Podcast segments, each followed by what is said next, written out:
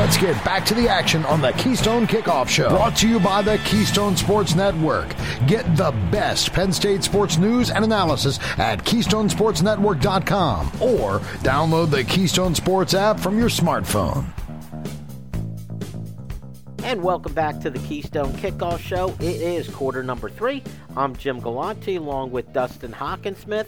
And before we continue to talk to you about that fake game that happened over the weekend, I want to talk to you about a real game coming in the fall. Not just a real game, a big interconference game at Auburn, Penn State Auburn. Dusty, you and I are getting to go to that game. Keystone Sports, along with Collegiate Athletic Travel, offering you the opportunity to travel to that game. A charter flight, staying at the team hotel, transportation to and from the game, a great tailgate party everything you want from a road trip. That's what we're offering to you. Hope you could join us. If you want more information, you'd like to go to this game, this is the best way to do it. Go to athletictravel.com or call 800 788 4414. All the details. It's going to be a lot of fun. But right now, we've got a blue white spring practice event to talk Fair. about. Fair we- way to put it. if we don't want to call it a game. And off the air between segments, Dusty, you and I were talking about Sean Clifford's sixth year. Have we reached a point where we just know what he is, and you know nothing will change that opinion of him? But I asked you the question, and I feel the same way that maybe the biggest variable for how Sean Clifford performs is the offensive line. Did you see anything at all this weekend that made you feel better about it? That, you know what, we're going to get a much better Sean Clifford because we're going to get a much better offensive line. Well, I mean, I think uh, I don't have the eye for the game to really evaluate and, and grade what the offensive line did in this game. But, you know, I, I, I like the pieces.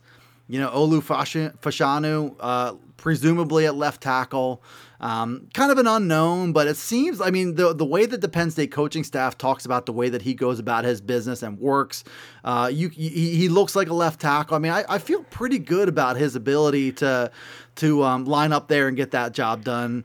Um, Caedan Wallace, obviously comes off you know a bumpy season last year but um, they're saying a, a lot of the right things about the way that he's doing things uh, this spring. And then Juice Scruggs you know I, I like him at center you know he, he's he's much more prototypically built for that job than Mike Miranda who you know had some you know short arms. It just wasn't wasn't a high grade elite athlete. Juice Scruggs is, is a much bigger step in that direction I think then I, I think um, to, to get a young guy in there, Landon Tengwall, uh, if he's the guy at left guard, uh, they like Sal Wormley. He was he was projected to be a starter last year. Still a bit of a question mark with his you know health after missing all of last season. Hunter Nourzad um, will, will arrive from Cornell. Um, a few fre- a few other freshmen will be there. I mean, there's there's reason to believe that that this group can you know. I, to borrow your phrase, and I'll let you build on this too. Addition by subtraction could be a real thing with it, with this group. And also, we brought up the idea of seeing, you know, maybe one or two of these third year guys. Uh, like a Nick Dawkins, who who we saw some on, on Saturday. Maybe he's a guy who who's kind of ta- making his move now. I liked I liked him coming out of Parkland High School. I, I think he could be an interesting guy. So maybe you know you get another piece like that, and and you know th- this group could be better than it was last year, um, just for all those reasons. You mentioned that my quote of um, addition by subtraction, and it's not to shred those guys that are leaving, but this didn't work last year. There were a lot of flaws in it. I'm not sure how many of them were physical, how many were mental. I've seen enough um, tapes reviewed where you could see some of the mental errors, some of the mistakes being made. And I think this is a team that's they're better off with a restart, a reboot to this offensive line. And I feel like some of the building blocks are there. You mentioned Fashanu. The team seemed very confident. They didn't go with Landon Tengwall at left tackle. They said Fashanu is the guy.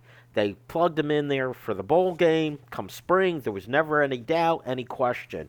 And I think, you know, conversations I've had with people, they feel like, okay, Tengwall could be a better player at guard probably than at tackle. And all of a sudden, do you have a left side that's better? And do you have now a center that the middle of the offensive line got kind of beat up a bit by bigger defensive lines? Well, Scruggs did get bigger. That's probably helpful. And remember, they made that change late in the year, moving Scruggs to center. And, you know, it must have been that that's where they wanted him. That was the best place for him. And you've got a couple candidates for the right guard position now. They've been talking very highly about Sal Wormley. Hunter Nourzad's coming in.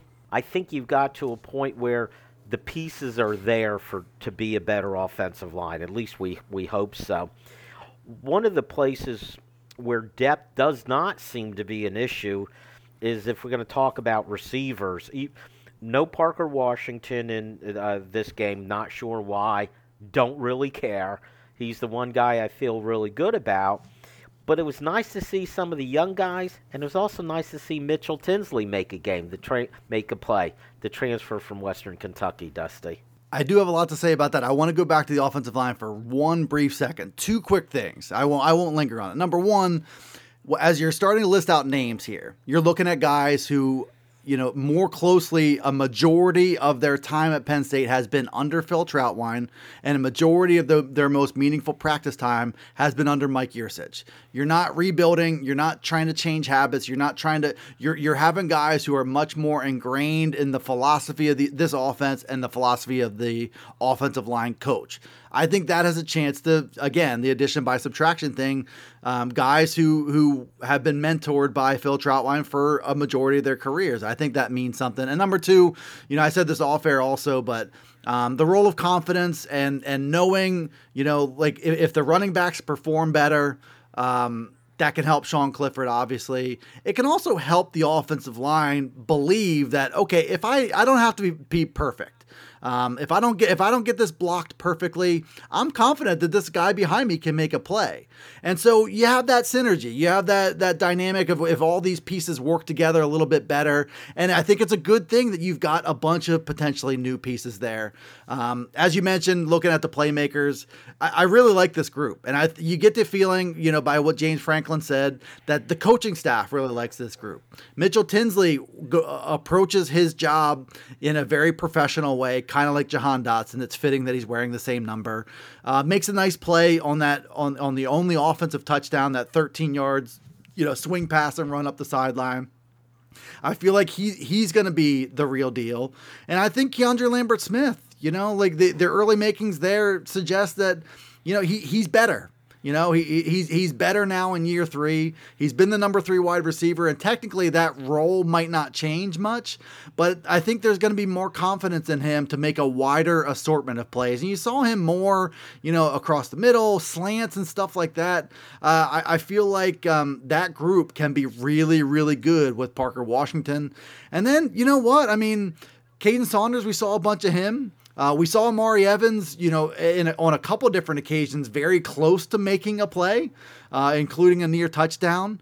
Uh, boy, I mean, both those guys bringing that shifty speed to the equation. You don't need them to be, you know, prime time playmakers, but can they bring enough value with that speed um, that that you burn both of their red shirts? I, that to me, that looks like a possibility.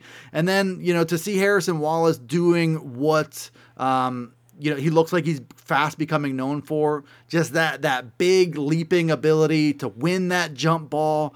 Um, he might do that better than anybody else on the roster. You know, if you if you're if you're buying what you saw in the corner of the end zone in this in this game, very springy, athletic kid.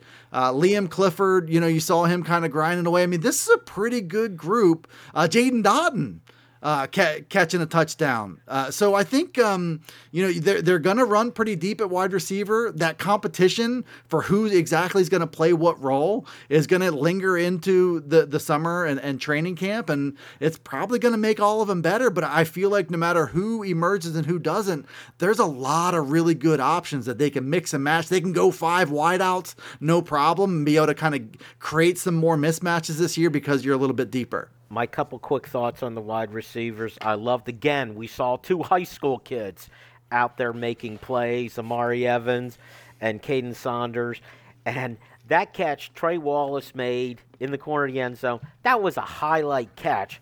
But I tell you what, do not underestimate the pass. Uh, Christian Veilleux put the ball the only place it could have gone to be caught. And it was a tremendous pass, tremendous catch. I loved, loved the play. That was the highlight play of the game. All right, Dusty, let's talk about special teams real quickly so we could devote the fourth quarter to the defense. Um, they did the kicking thing with the field goals. Pinegar was okay. I thought Sanders Sahaydak was the guy. A I small mean, sample size, but I want to give him the job. I mean, you know it's going to come down to there's going to be a lot of numbers and there's going to be pressure situations that they simulate in practice. There's a long, long way to go before he can become the guy. But, you know, on one hand, you know, Jake Pinegar has never fully established himself as the guy. And Sanders Sahaydak, I mean, has looked to have a lot of leg, didn't look to be very bothered by the situation. I mean, this looks like to me maybe it could be a more legitimate competition than I really imagined it could be. Uh, and then I think on uh, they, they they rolled a bunch of different guys out there on on punt and kick return, but uh, Mitchell Tinsley was the first guy.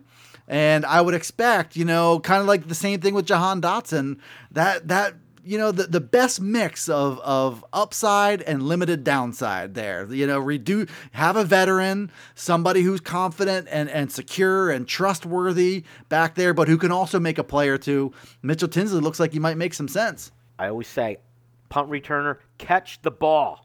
Catch the ball. Mitchell Tinsley looks like he will catch the ball. I want to give him the job.